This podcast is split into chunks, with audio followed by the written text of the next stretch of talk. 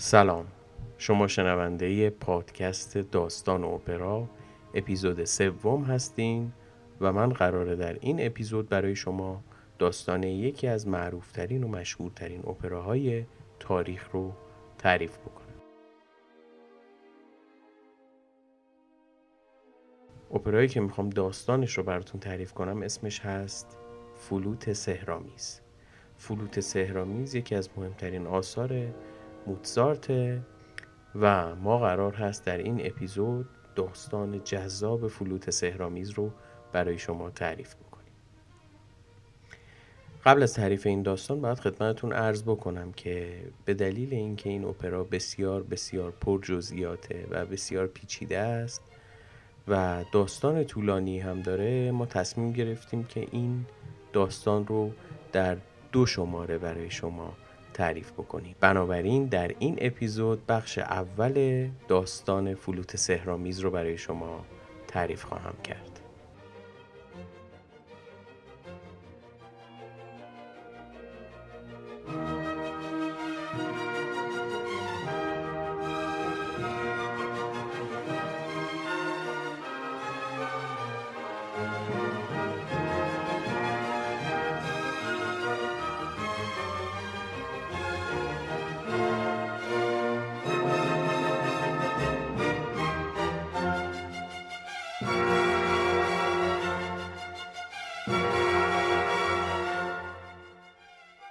یک عذرخواهی به مخاطبان همیشه پیگیر خودمون بدهکاریم و بابت طولانی شدن فاصله بین اپیزود 2 و 3 باید ازتون عذرخواهی بکنیم. این فاصله رو با کار بیشتر و همراهی اسپانسرهایی که تمایل دارن به پادکست ما کمک بکنن و ما رو در انتشار شماره ها یاری بکنن کم خواهیم کرد.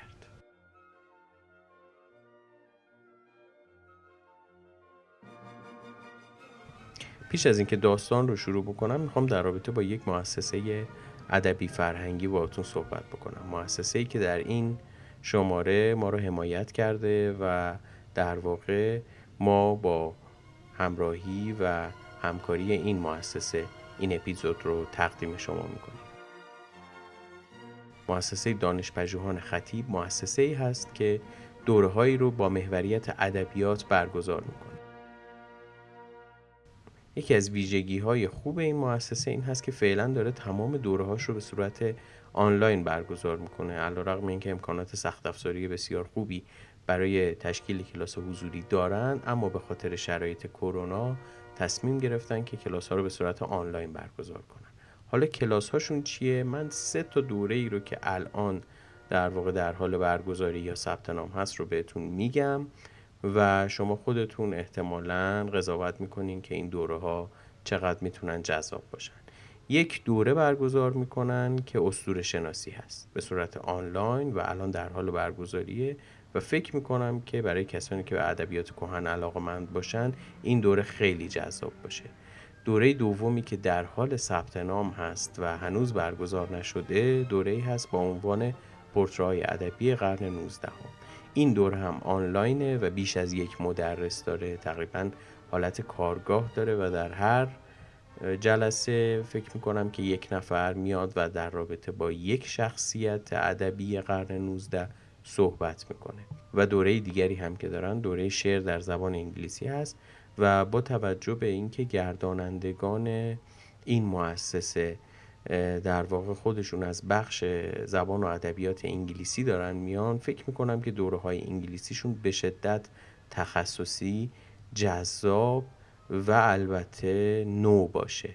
برای همین پیشنهاد میکنم اگر علاقه‌مند هستین به ادبیات و خصوصا ادبیات زبان انگلیسی حتما یه سری به صفحه این مؤسسه بزنین. من توی توضیحات این اپیزود صفحه رو براتون می نویسم، آدرسشو و لینکشو میذارم. همینطور در اینستاگرام توی استوری هامون از پست های این مؤسسه در واقع براتون به اشتراک میذارم که خیلی راحت بتونین به صفحهشون دسترسی داشته باشین. خب دیگه بدون معطلی میخوایم بریم سراغ داستان اپرایی. این اپیزودمون و همونطور که گفتم شما شنونده داستانی از موزارت هستین، فلوت سحرآمیز، و این داستان با داستانهایی که در دو اپیزود گذشته براتون تعریف کردم قدری تفاوت داره. تفاوتش در این هست که این داستان از جنس افسانه هست و وقتی ما با یک افسانه روبرو هستیم باید چارچوب‌های ذهنی و فکری خودمون رو کنار بذاریم و هر ناممکنی رو ممکن قلمداد بکنیم. برای همین در طول داستان اگر با چیزای عجیبی برخورد کردین اصلاً به خودتون سخت نگیرین، همش رو میشه باور کرد، چون ما الان در یک افسانه هستیم.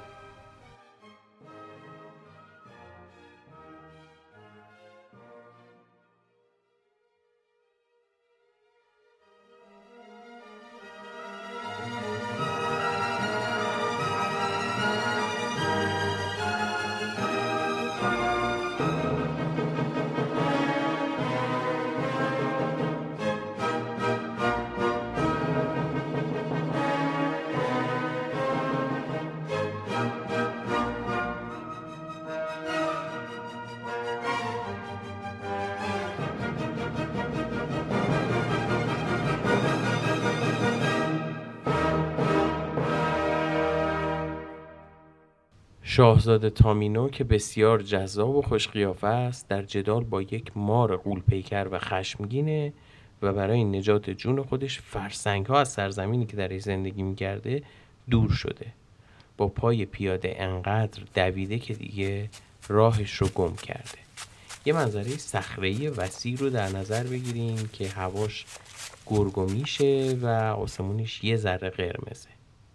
شاهزاده توی همچین فضاییه. مار کجاست؟ همچنان پا به پای شاهزاده تامینو که از این به بعد ما شاهزاده صداش میکنیم در تعقیب اونه. شاهزاده از پا افتاده و از خدایان کمک میخواد که اونو نجات بدن و مار کم کم داره با استفاده از خستگی شاهزاده بهش غالب میشه. دور تا دور شاهزاده رو میگیره و شاهزاده که توان خودش رو از دست داده میبینه که مار دهانش رو باز کرده و داره به سمت اون حمله میکنه که اونو طعمه خودش بکنه. در همین حال شاهزاده از ترس و بیحالی بیهوش میشه و روی زمین میفته. مار که آماده به نیش کشیدن شاهزاده است به یک باره توی هوا خشک میشه و اونم بیجون روی زمین میفته. سه بانوی مشکی پوش و بامزه و البته یه زرم توپلی بالای سر شاهزاده رعنای داستان ما ایستادن. با لبخند به صورتش نگاه میکنن و از زیبایی‌هاش برای هم دیگه تعریف میکنن. هر کدومشون به اون دو نفر دیگه پیشنهاد میکنن که شما بریم به کاراتون برسین، من اینجا میمونم تا این جوون به هوش بیاد. این پیشنهادو با یه حالتی میدن که مثلا من دارم از خود گذشتگی میکنم، فداکاری میکنم، میمونم بالا سر این جوان زخم خورده و شما بریم به کاراتون برسین. ولی هر ستاشون میدونن که موندن پیش این جوان زیبا ناتونلی فداکاری نیست که با تالسو خیلی هم منفعت داره. اما چون هیچ کس نمیتونه خودشو متقاعد کنه که جوان رو با اون یکی تنها بذاره، هر ستاشون تصمیم میگیرن که برن.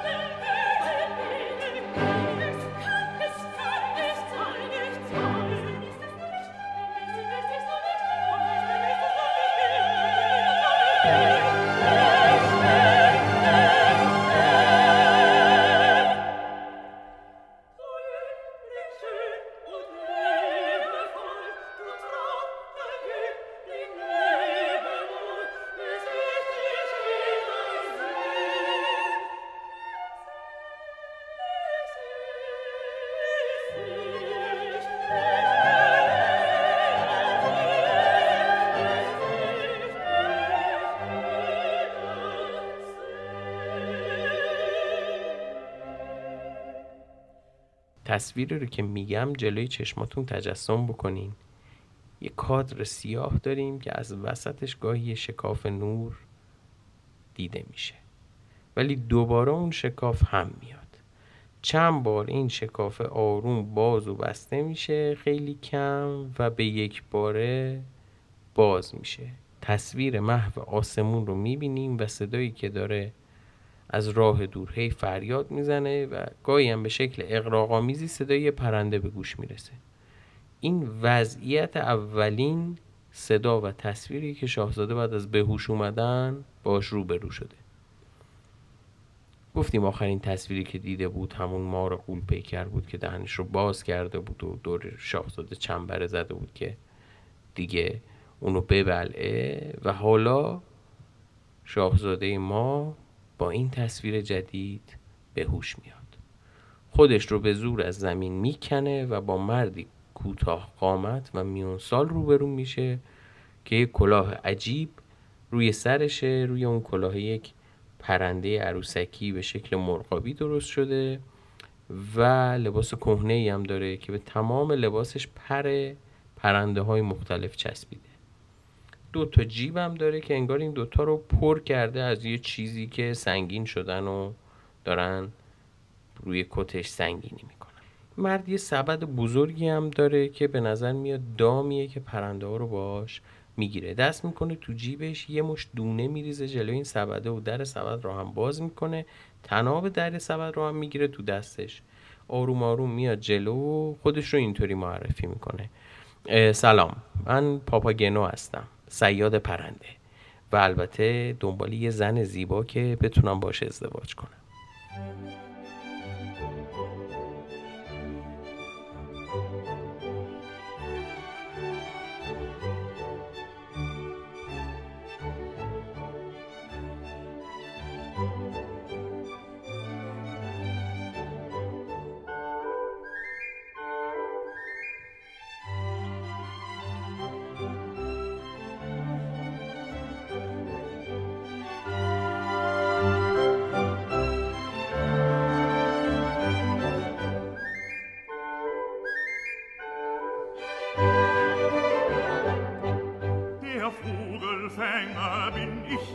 Stets lustig, heißer Hopsassa, ich Vogelfänger bin bekannt, bei alt und jung im ganzen Land.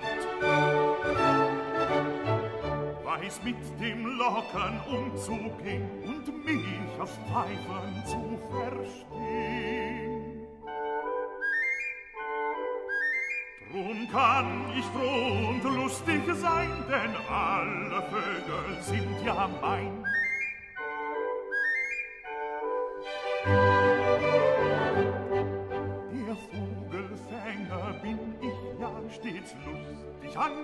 Hopsassa, ich Vogelfänger bin bekannt, bei alt und jung im ganzen Land. Ein Netz für Mädchen möchte ich, ich fing sie dutzend weiß für mich. Dann sperrte ich sie bei mir ein und alle Mädchen wären mein.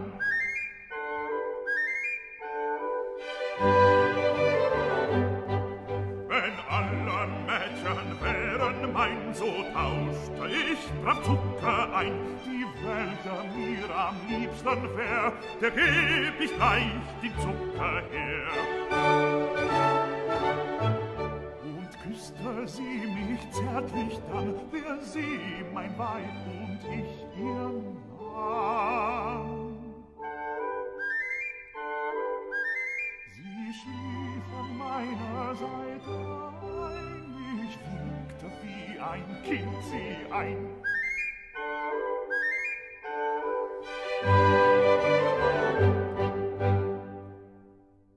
رفتار پاپاگنو یه ذره عجیب و زیادی خودمونی. اون شاهزاده انقدر الان گیجه و تازه از توی شوک حمله مار بیرون اومده که خیلی توجهی نمیکنه. خودش رو معرفی میکنه به صیاد، میگه من یه شاهزاده ایم، ماری دنبالم افتاده بود و خلاصه الان اینجام.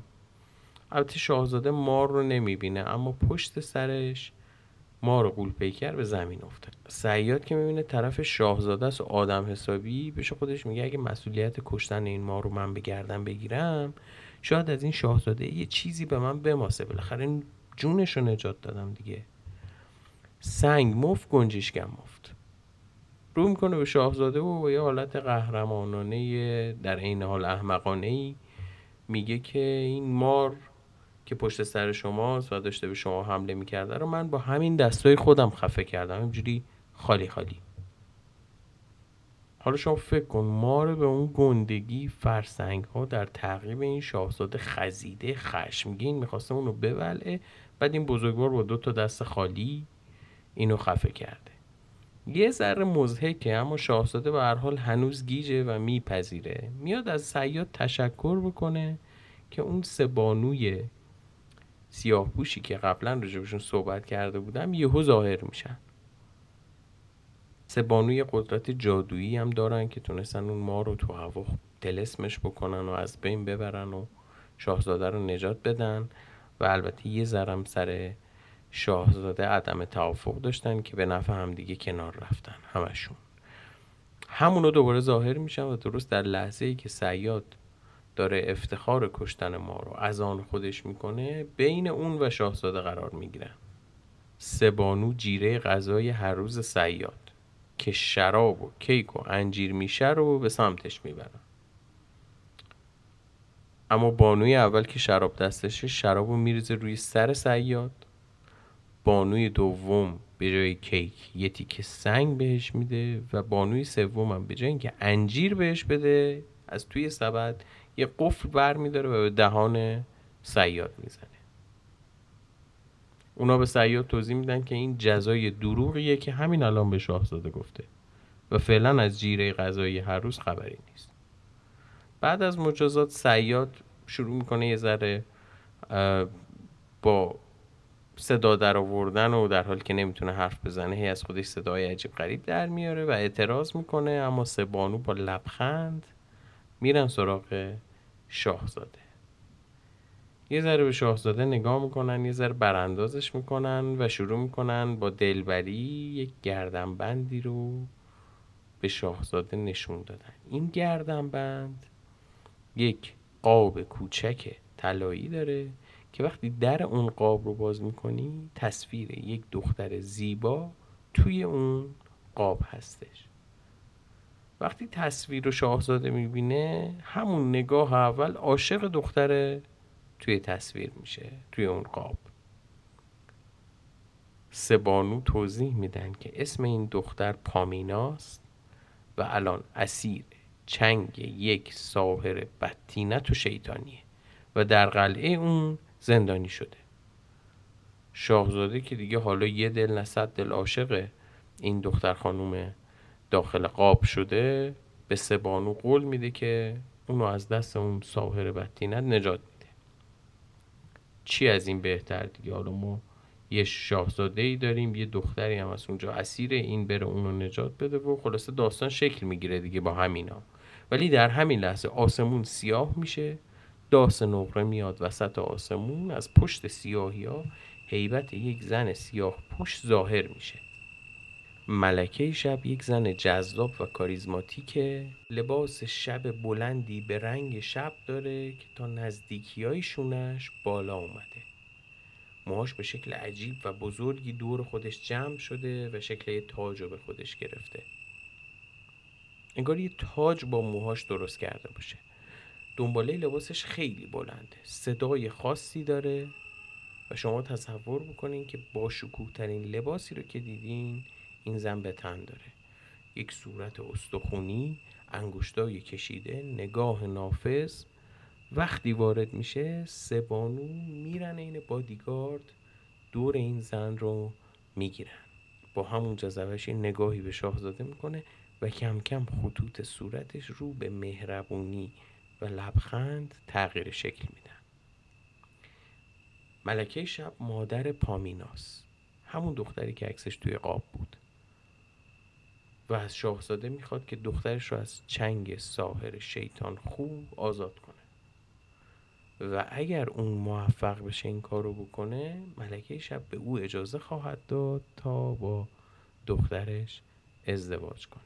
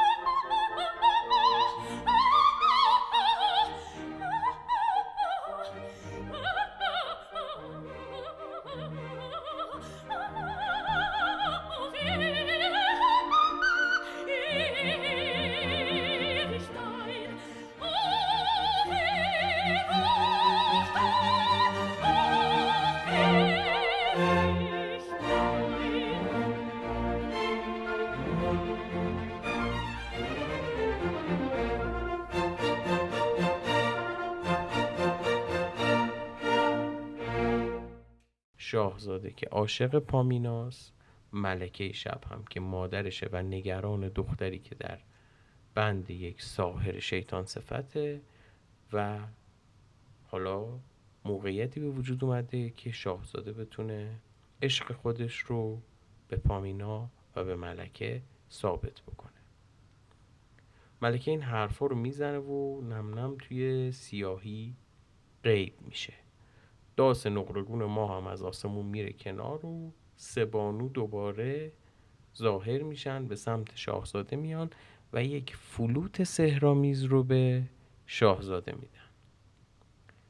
اونا به شاهزاده میگن که این فلوت جادوییه و غم رو به شادی و رقص تبدیل میکنه. هر جایی که احساس کردی غم داره به سراغت میاد، این فلوت رو بنواز و همه چیز رو برای خودت شاد و زیبا کن. قفل دهان صیاد رو هم باز میکنن و بهش هشدار میدن که دیگه نباید دروغ بگه. خب اینجوری که معلومه شاهزاده باید با صیاد این سفر رو بره و احتمالاً دستیار اون در این سفر همین پاپاگنوی صیاد خواهد بود. سه بانو به صیاد زنگ‌هایی رو میدن که از خودش و شاهزاده در برابر اتفاقاتی که قراره براشون بیفته محافظت بشن.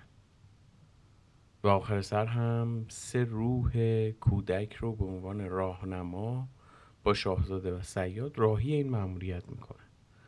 وقتی شاهزاده و صیاد به آسمون نگاه میکنن، سه روح کودک رو بالای سرشون در حال پرواز میبینن و به دنبال راهی که اونا بهشون نشون میدن وارد این سفر پرماجرا میشن.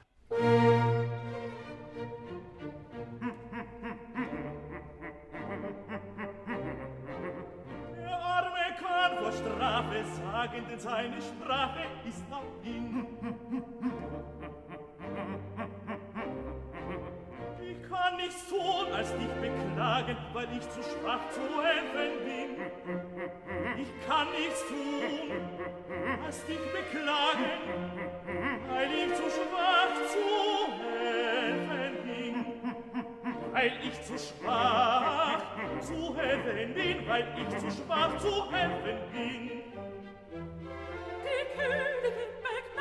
dich, hilft dir schwöret euch nicht. Nun plaudert Papageno wieder. Ich lüge nimmer mehr, nein. Die Schloss soll dein Helfer sein. soll meine Warnung sein, soll meine Warnung sein.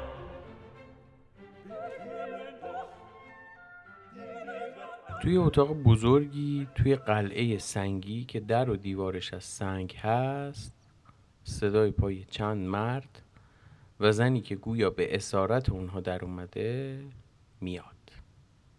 اونا دارن زن رو کشون به این اتاق میارن و صدا هی داره نزدیکتر میشه.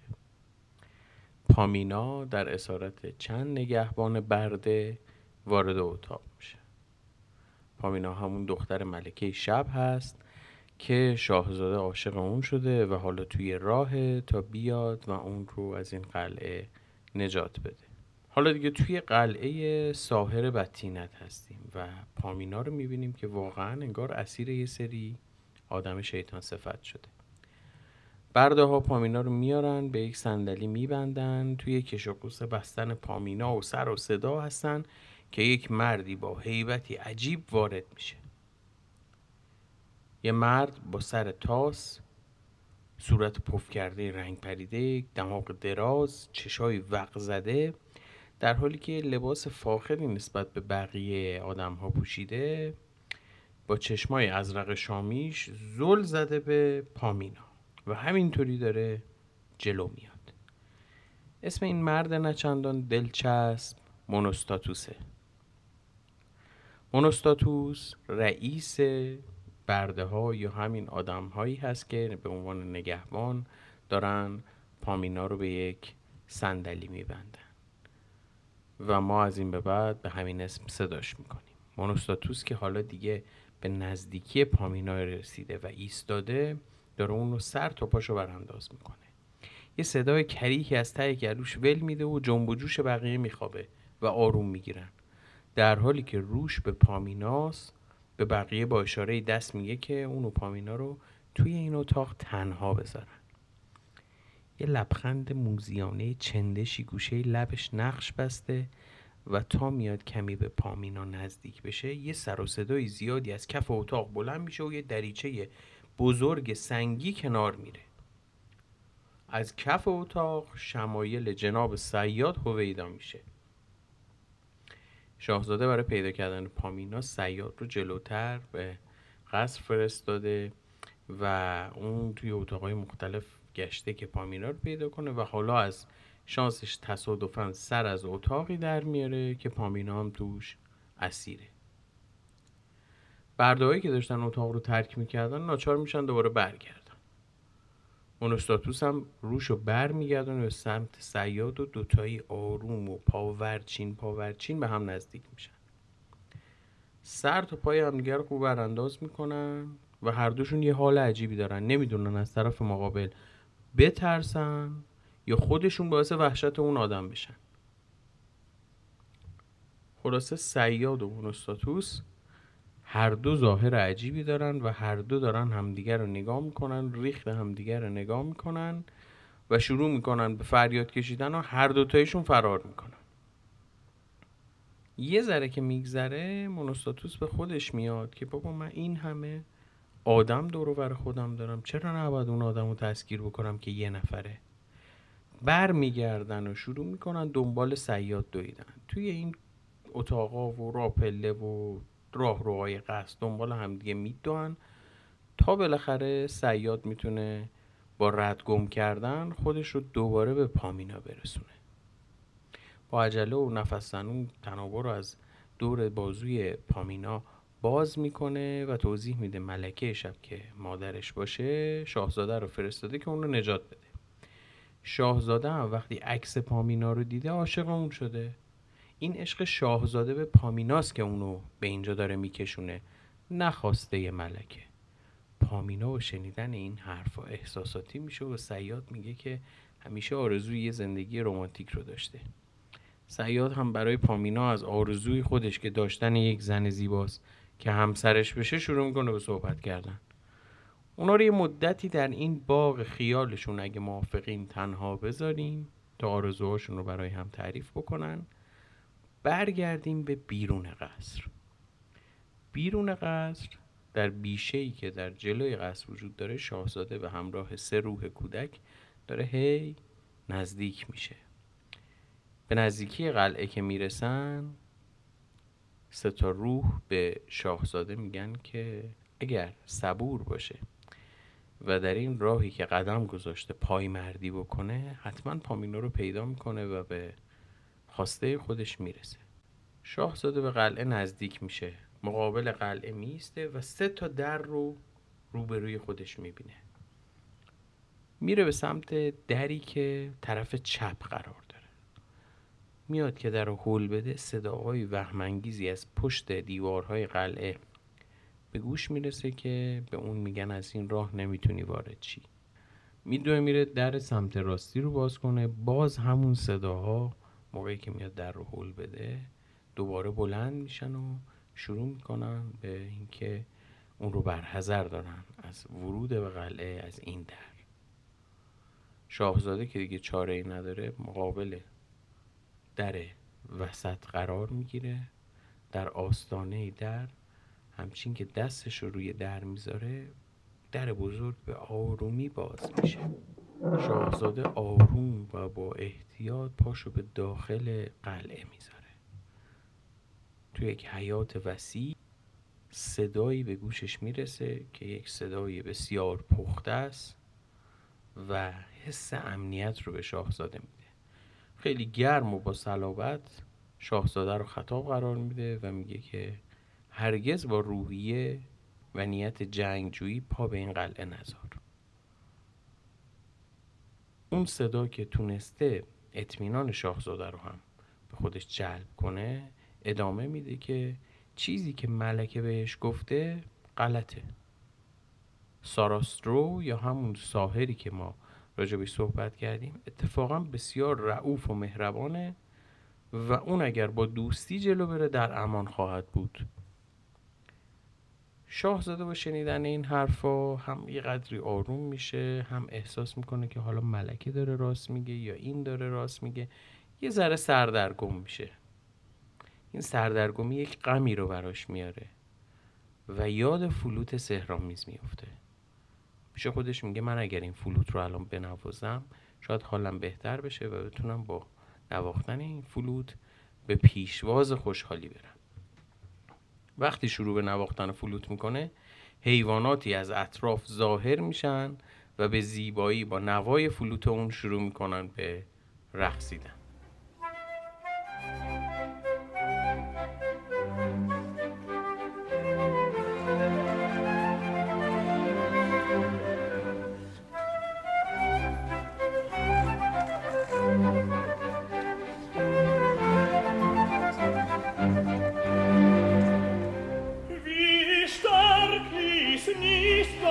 Pamina,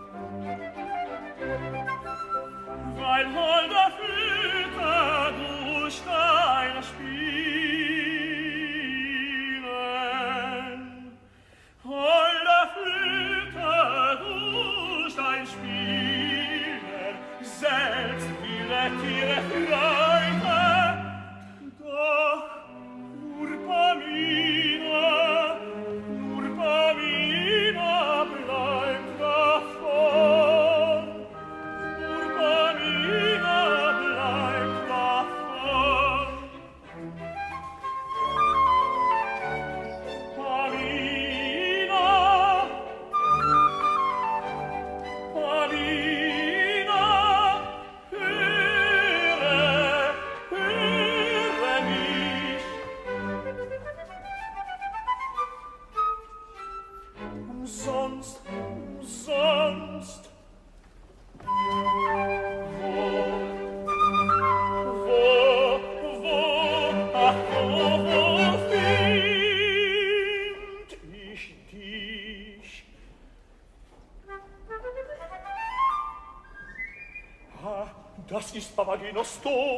این شادی و رقص ادامه پیدا میکنه تا جایی که شاهزاده صدای زنگهای صیاد رو میشنوه. یادتونه به همراه فلوت سحرآمیزی که اون سه بانوی جادویی به شاهزاده دادن، زنگهایی رو هم به صیاد دادن تا در مواقع خطر از اونها استفاده بکنه. حالا صیاد داره زنگها رو به صدا در میاره که به شاهزاده علامت بده که کجاست و احتمالاً علامت بده که پامینا رو پیدا کرده. شاهزاده صدای زنگها رو میشنوه و با فلوتش جواب پیغام صیاد رو میده. صیاد شروع میکنه با پامینا حرکت کردن به سمت صدای فلوت، شاهزاده هم حرکت میکنه به سمت صدای زنگ. انگار دور یک دایره بزرگی دارن دنبال هم میگرد. این وسط مونوستاتوس و افرادش سر میرسن، دوباره صیاد و پامینا رو محاصره میکنن. سرکرده برده های نگهبان که یک نظری هم به پامینا، البته قد بیشتر از یک نظر واقعا، به پامینا داره و صیاد که خودش رو در محاصره یه مش نگهبان قلتشم می‌بینه و یادش میفته که سه بانو بهش گفتن موقع خطر این زنگا رو باید به صدا در بیاری و ازشون استفاده بکنی. بر همین تصمیم میگیره یک بار دیگه این زنگ ها رو به صدا در بیاره. از ملودی زنگ ها مونوستاتوس و افرادش شروع میکنن به رقصیدن، درست همونطوری که حیوان ها میرقصیدن، منتها اینا یه مقدار مضحک‌تر. یک حالت هیپنوتیزم با این موسیقی دارن و بدون اراده خودشون دارن میرقصن. صحنه هم صحنه مضحکیه به خاطر اینکه یه سری آدم نخراشیده نتراشیده با قیافه‌های عجق و عجق دارن میرقصن. به هر حال خطر رفع شده، همه مشغول رقصیدنن که صدای پای عده زیادی آدم به گوش میرسه. منظم سایه های از دور دارن به سمت اونا میان.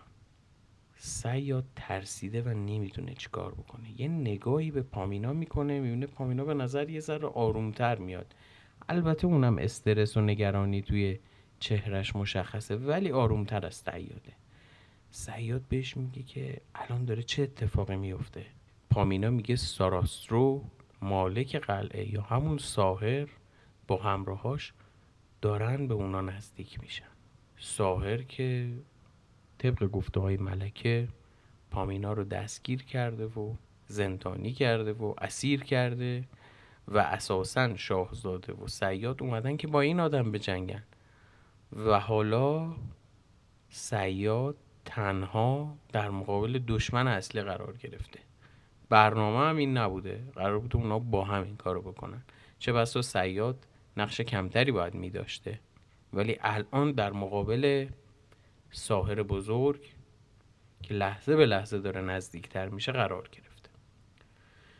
سایه ها نزدیک میشن، توی سیاهی دیگه میشه تشخیص داد یه مرد قد بلند رو که شنل درازی داره و یه کلاهی که مثل تاج روی سرش گذاشته و البته اطرافش همراهانی هستن که همگی دارن نزدیک و نزدیکتر میشن.